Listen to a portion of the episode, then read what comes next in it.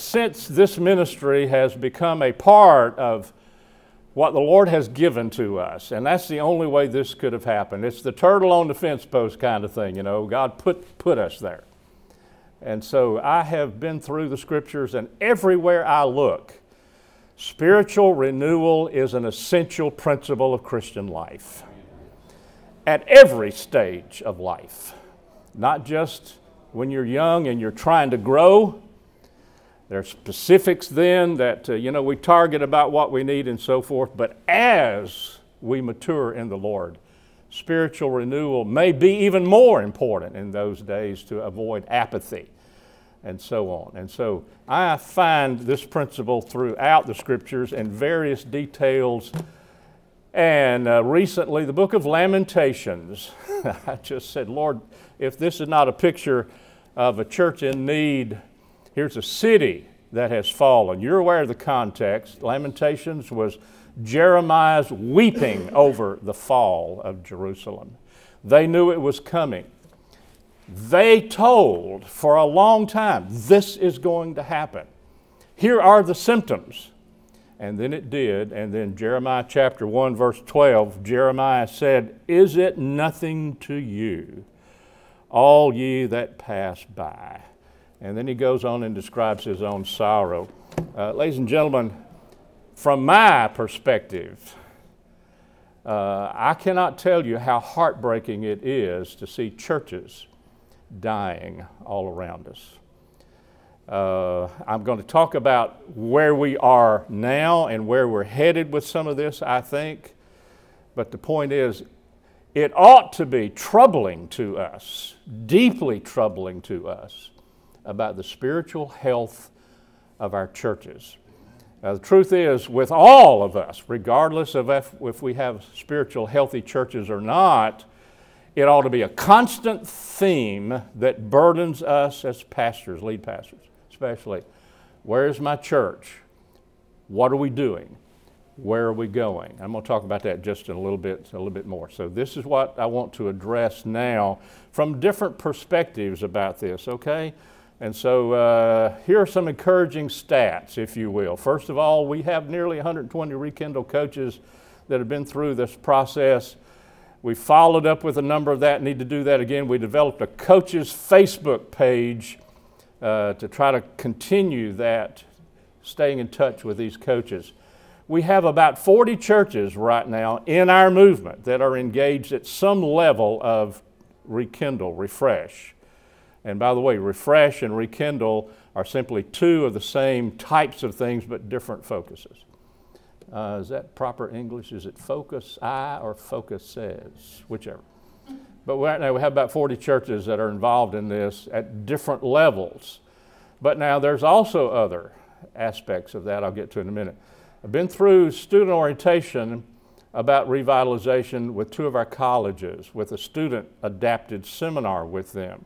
The reason for that is because those young preachers more than likely are going to step into a ministry that needs revitalization. They need to be aware, don't they? Uh, I want to give young preachers every advantage I can in order to help them be spiritually successful in their ministry. Did that with Southeastern and so forth, and through the years, I want to try to do my best to provide that for them. And so that's what I did and uh, did that last year. And uh, I think from what everybody said, that just went really well. And some of those young men have told me since, thank you for helping us be aware of that. And so I'm very glad for that. But I've done that. Now, let me do this. Uh, I'm going to set this stage like the sandwich approach. You know, in the middle, you've got a problem in a sense, but then you address it positive, negative, positive. Y'all remember that philosophy? Well, I'm going to put the problem first here, okay? Our circumstances, just a little different presentation of this. Now, let me also tell you where I'm coming from with this. Uh, about three years ago, two churches in our community, not far from us, 25 miles from us, I was, my wife and I were ministering one of those churches that had split from a, another church five miles up the road about 40 years ago. They were both dying. Uh, 12, 15 folks on a good Sunday, 20, and uh, things like that. And so, circumstances, we got together, they called me and said, Can we talk about putting these churches back together? And uh, it's a hand of God to do that. We worked through all of that. The churches merged about three years ago. And they said, We'll do this if you'll be our pastor. So my wife and I have been ministering with that church now. Uh, first year did great, second year was COVID. Set us back. Third year we started getting traction again.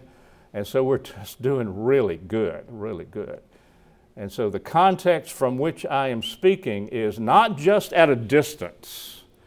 You know, sometimes hmm, people who talk about things have never been through it. Sort of like politicians. I'm sorry. never had a job and then trying to tell us. Uh, anyway, forgive me.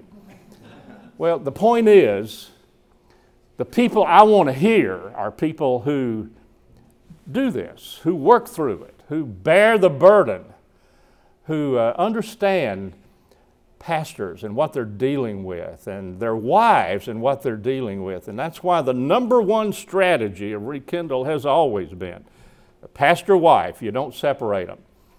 And I will not go talk to a church unless the wife promises to be a part of that as well because we're just not going to get anywhere if that wife is discouraged and so on. You understand that? So let me give you a couple of worst case scenarios that I think are important. First of all, we can turn a deaf ear, a blind eye to declining churches and hurting pastors and their wives. We can do that. And I am persuaded and have prayed a prayer of repentance, I don't know how many times, that in our movement we have sinned against the Lord by doing this very thing. For years we have done this. And so I just think the Lord needs to forgive us for turning blind eyes and deaf ears like those guys that walked by that guy in the ditch in the parable of the Good Samaritan. And I just think we've got to do better. And that's the whole point with this. And so uh, we can do that. We can take no initiatives to partner with those in need. Uh, no initiatives. Uh, also, we can have pastors simply being content with the status of a declining church. Now, may I say, I think this is the elephant in the room right now, has been for a while, is the appeal for, to pastors. Here's a church that, you know, you can just wait it out and at some point maybe have the funeral of that church. You can't, I, just, I can't tell you how many times I've seen that, especially in the last five years. Please let us not be content. Let's do something about that. And I believe just as in the valley of the dead bones, y'all remember that picture? Can these bones live? Well, sure they can. God can do anything, can't He? And so I think we have got to marry our the principles of what God can do with our own personal commitment of using us to do that in these circumstances. And so uh, I just am appealing to us not to be content and to allow that to happen. We can allow pastors, or pastors and their wives can continue to struggle in discouragement. That also impacts their families in my own personal unofficial survey of pastors' kids. And I have for years had a, a, just a deep interest in pastors' children. I think that most pastors' children that I have seen who are drifting spiritually probably came from a discouraged pastor and his wife. And the ministry itself became something to stay away from, and in lots of cases, even churches. Now, that's a big issue. And I don't want to go down that path, but you understand what I'm saying that this is a worst case scenario. So I'm saying for the future, I think we really need to pray and think about that. Let me check my watch. Okay. Then also, this is ultimately a great concern pastors leaving ministry. Last five or six years, I've just talked to a number of these. Now, I'm not talking about shifting ministries, I'm talking about leaving the ministry. And sometimes it is, there needs to be a break, I understand that, and so forth, but I'm talking about just giving up on it, quitting. Are you aware that only one out of ten who are called to preach ever finish that ministry? Statistically, 90%, and this is across the board, I didn't just think this up. 90% means that they're not going to be finished, they're not going to finish the ministry. Now, for whatever it takes, and I'm so thankful God has helped us to be now over 50 years in ministry. Thankful for that, and that is what we intend to do by the grace of God, is to finish strong as best as we can. So that's the worst case scenario. Now, let me give you a better case scenario that I think is far more challenging to us. And I think this, and that is that revitalization needs to become a part of our ministry DNA. It needs to be an essential of what we do. In my opinion, right now, it's what we kind of talk about, but it's way down the list of what we're actually doing. I think it needs to become an essential. First, uh, second, third missionary journey. Uh, check the references as you need to. Also, uh, First Timothy, Titus, and so forth. One of the key things the Apostle Paul did was he went back to those churches. You remember, set these churches in order, establish leadership in these churches.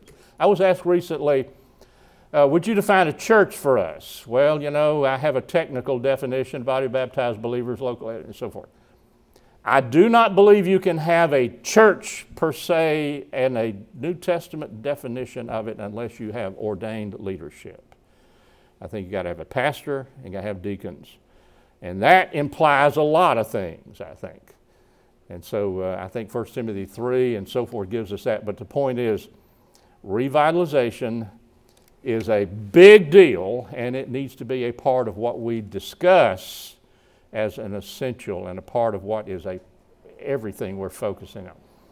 I think also better case scenarios partnering with needy churches needs to become intentional on every associational level. Um, I spoke in Florida recently about this. This should be developed a little further uh, as we go along. But I think every association needs to look at its churches and say, how can we help? Association of which we are a member in Tennessee, we have six churches that have, don't have pastors. Six. And we've only got like 12 in the association. I think a couple of them recently may have gotten uh, men, but I've just heard that roundabout. I don't know that for sure. The point is, I have been saying to this association every time we have a quarterly meeting, that's what we say in Tennessee, quarterly. There's a quarterly, there's supposed to be another syllable in that, but every time I try to say, we have churches that ought to burden our hearts that are not here. And so the point is, this has got to be a part of what we talk about, what we intentionally discuss. And it just isn't. I mean, we've got, we're more interested in what's for supper, chicken or barbecue. So, and uh, I like all of those. but there needs to be more on that menu, though, right? If you understand what I'm saying. I think also pastors and their wives, I really think we need to be focusing on their refreshment with renewed ministry purpose. Can I tell you how many my wife and I talk with of pastors' wives who just weepingly say, I just don't know what I'm going to do? Uh, there's a lot more in confidence that we have with them than we talk about in public. And you all do understand that, right? When folks share their hearts with you, you just don't divulge that. And so we just keep that confidentially. We have a pretty good list of folks come to our house and just pour out their hearts to us. And by the way, if you want to come to our house, we're at the end of the road in the woods of Tennessee. If you want to come and spend some time with us, please come. Let us know because we may not be there, but uh, let us know you're coming. And we'll be glad to host you and we'll have some fun and talk about things and pray together and so forth. But uh, we've just, our, our dining room table is stained with tears. And that's what we want it to be.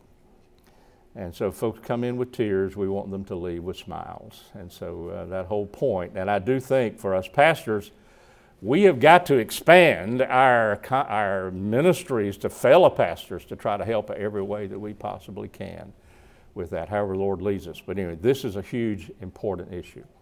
I think also, churches, here's a, here's a developing issue. I'm not sure how far I'm going to get. I have 10 of these. I'm not sure how far I'm going to get with this. Churches have a, need to have a regular assessment of their ministry health. Now, may I park on that just a minute? Um,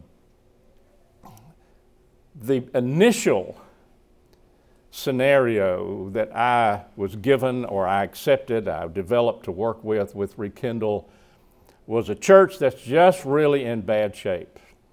And they're struggling, struggling, struggling. And uh, that was that focus.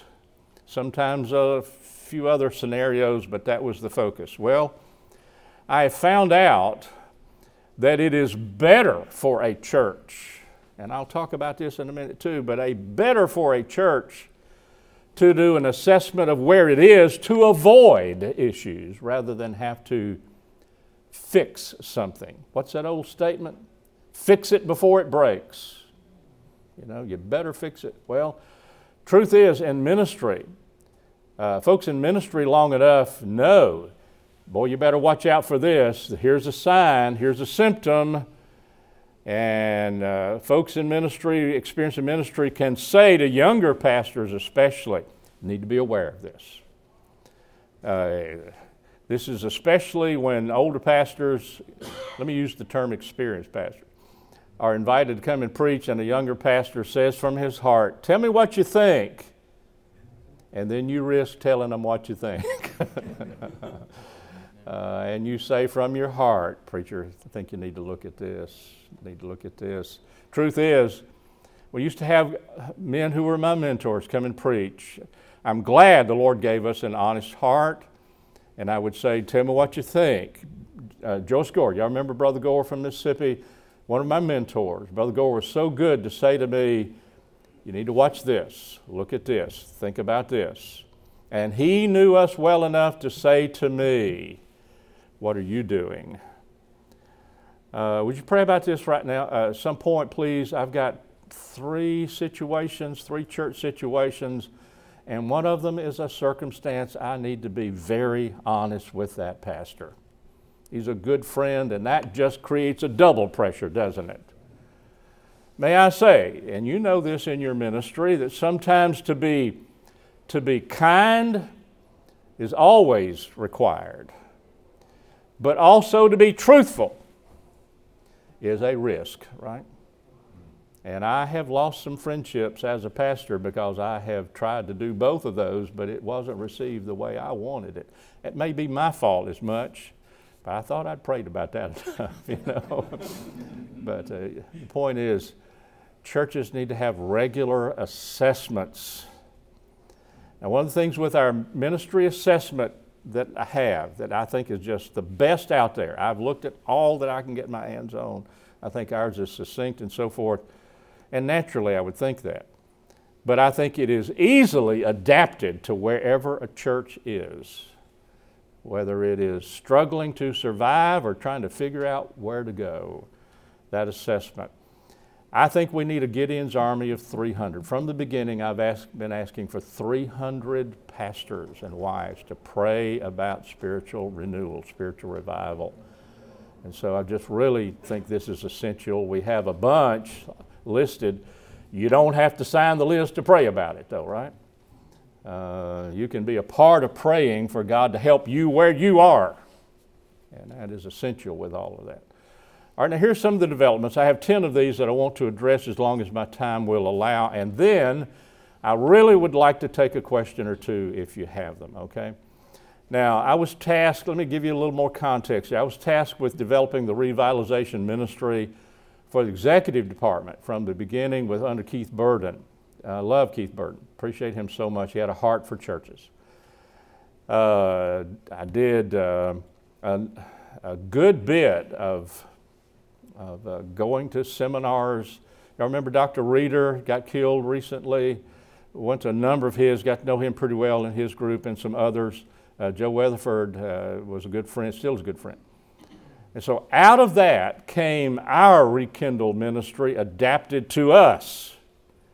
And there's a lot of reasons for that and so forth as to way ours is versus others. Okay, so I'm understanding that.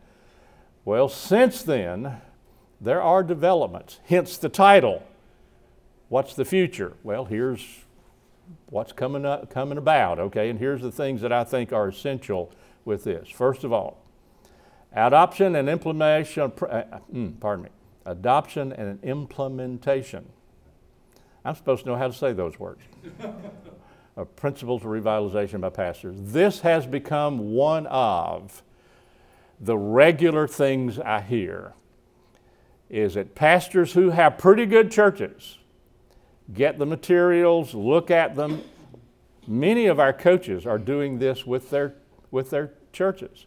These principles and putting them to practice right there. Now, technically, that is a revitalization effort, isn't it? Technically. And frankly, that's what I think we need more than anything else.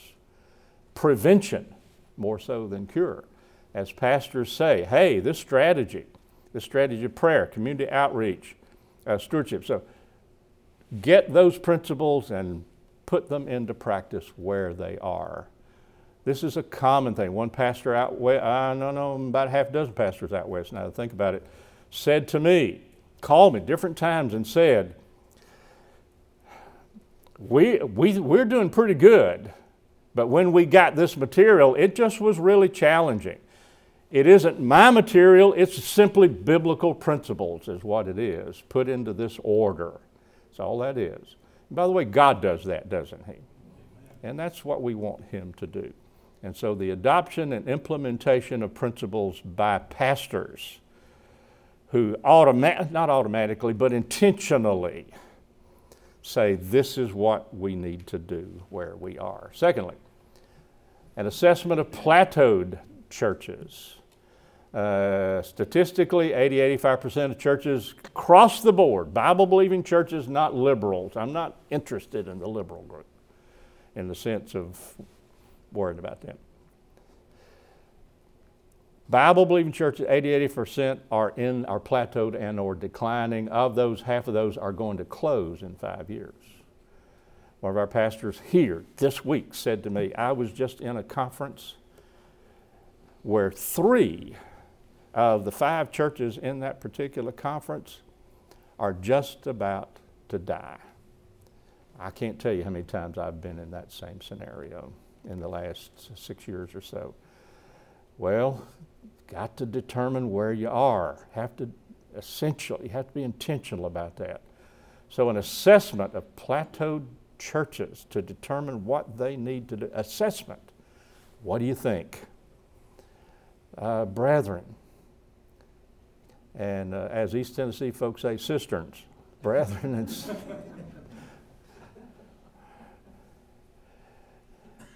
let us be open to what God wants to do and a Titus coming into our lives and helping us, right? I need a Titus, I need more than one in my life. Thirdly, church is then taking initial steps toward revitalization. Uh, let me go ahead and plug this right here. There's a place I want to plug it, but I want to plug it especially right here uh, since I mentioned the Titus principle. Uh, I'm glad for uh, the step of faith that uh, Terry and Carrie Hines have taken about revitalization. And uh, that's a big deal.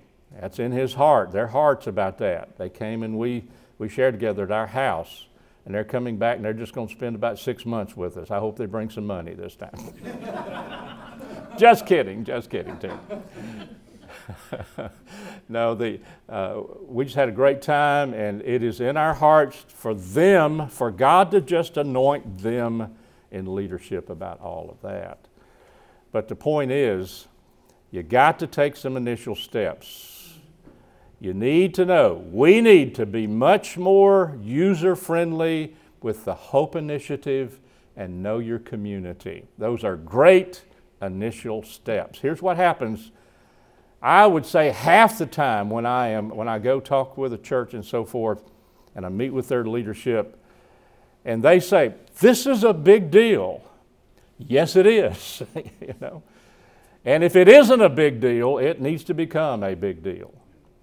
There's too much at stake here. But lots of laymen have a hard time biting off that much. Okay, don't bite off eight months then of commitment. Just have an assessment. Just look at it. Take some initial steps. And my recommendation is okay, know your community then. Okay, then do a hope initiative.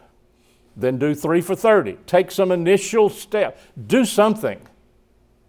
Because if you don't, it's just going to be tough future for you.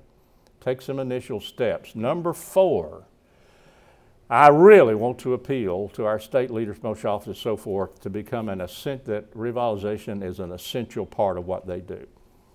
Uh, my good friend, Stan Bunch. I love Stan Bunch. Wasn't that a great message last night? I just can't tell you how challenging that was, Brother Gene's message. I love coming to the convention and hearing good preaching. Man, I love that. We need preaching now more. Biblical preaching, I ought to say. But the point is that uh, great message. Uh, Brother Stan and I have talked and talked and talked about this about revitalization now for a good while. And his statement to me is You've got to talk about it too much in order for folks just to hear you. You got to talk about it all the time. It's got to be something you discuss every time. It's kind of like telling your wife that you love her. I recommend you do that at least once a day. Uh, you know, my wife says, I just love to hear that. I really love to tell her. I really do. And because I really mean it with all of my heart. But you really got to do it in ministry. You've got to talk about it. And at our state meetings, associational meetings, this needs to be on the program every time, I think. Until we can get at least a good start with this. Do better than what we're doing. That makes sense to you all? You've got to talk about it too much. Now, one of the things I've noticed uh, in the development of Rekindle and the training of the coaches, it took about four years to start getting traction with that before folks kind of said, okay. Again, I think we're coming out of a uh, of an apathetic period about this.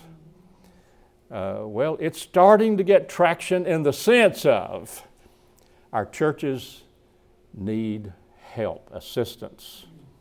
Whether you do rekindle or not, we need to talk about partnering with our churches to do some kind of help with them on every level of our organization. And by the way, may I say that I like our structure. I really do. I like the accountability of it. I like the independence of it, yes, but I like the accountability of it as well.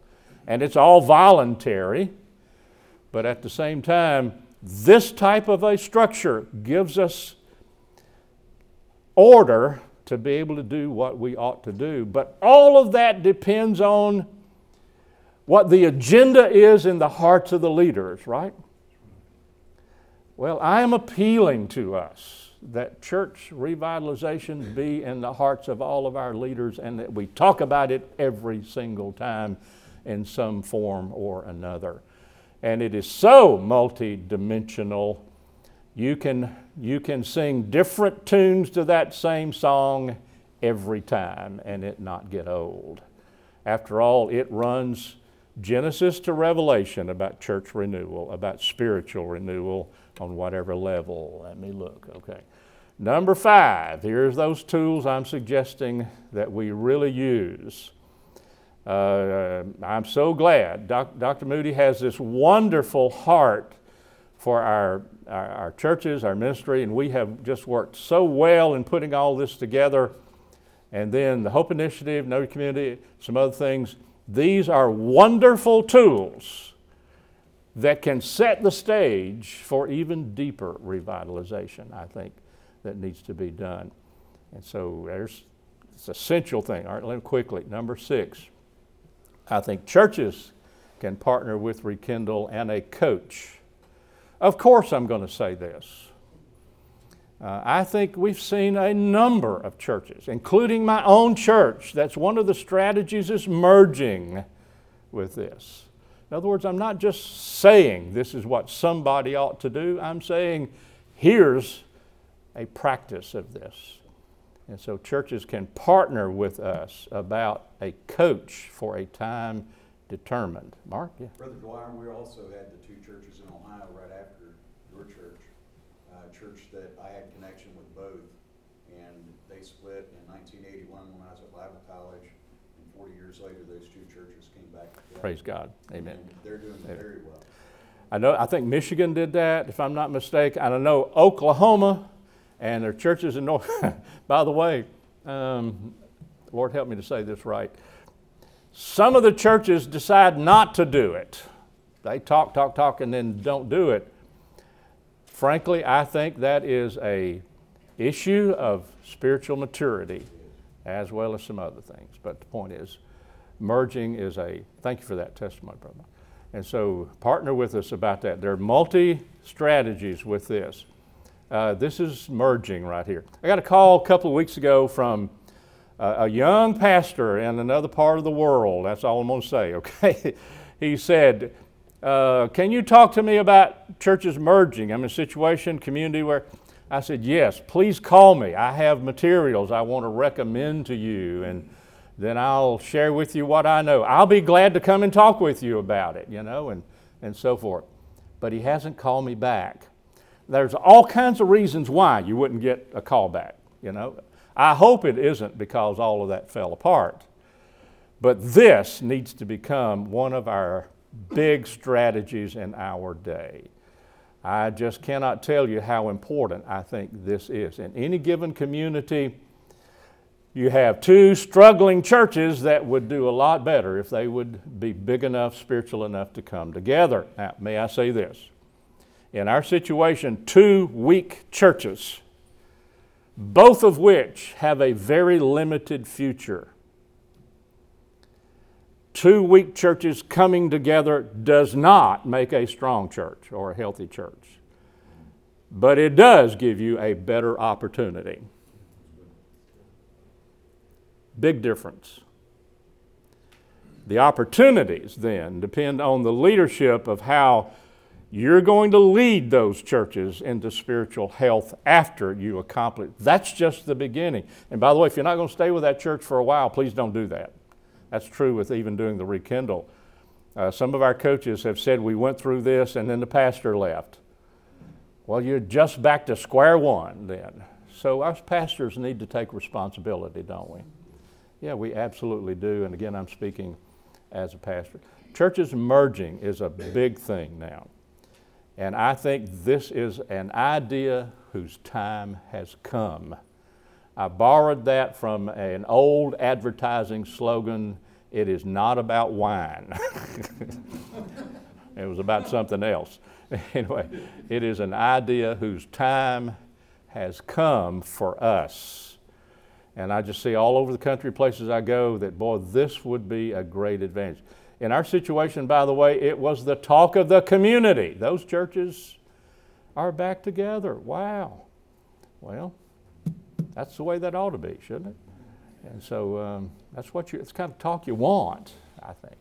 And so I go down to the barbecue place. Oh, you're pastor? Yeah, I've heard about that. Yes, sir. Come see us.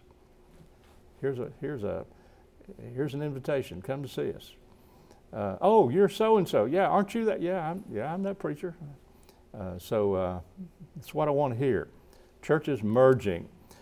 Uh, I think this is huge right here. A couple of our churches are doing this. More healthy churches partnering with needy churches. Uh, This is just, this may be the most basic of all right here, and probably the most effective of all. If a healthy church with staff and time and materials and so forth can give to that to take a church under their wing and get them back on their feet. Boy, that is what we exactly. By the way, if we had been doing that, we would not be where we are.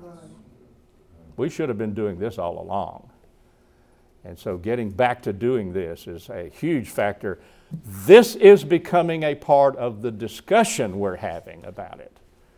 And I am saying to folks, is there, I get this call already, is there a healthy church in the area? Or is your church able to work with? And I am happy to call. I got a, I got a reference last night. Would you call this guy about I'll be happy to do that. And, uh, you know, just say, I want to pray for you, encourage you about this, and if I can help. And by the way, partnering is not the same as directing. I just want to share. I just want to share what I know and how the Lord bless. I'm not going to tell you what you ought to do. I'm just going to partner with you and say, here's what I think. And the, counsel, in the multitude of counselors, there is wisdom. Number nine, revitalization has several scenarios. Uh, restarts. Uh, some churches just need to shut down for a little while, clear the air, figure it out, restart. It's a great thing. Merging, as I mentioned, local associations. Here's a great structure a local association like the one I'm in. It would be easy enough for us to sponsor a local association rekindle process and meet together for a period of months. And these churches come together with representatives, teams from each one, and one coach can coach four or five churches at one time like that. It challenges you a little bit, but a, an association partnering.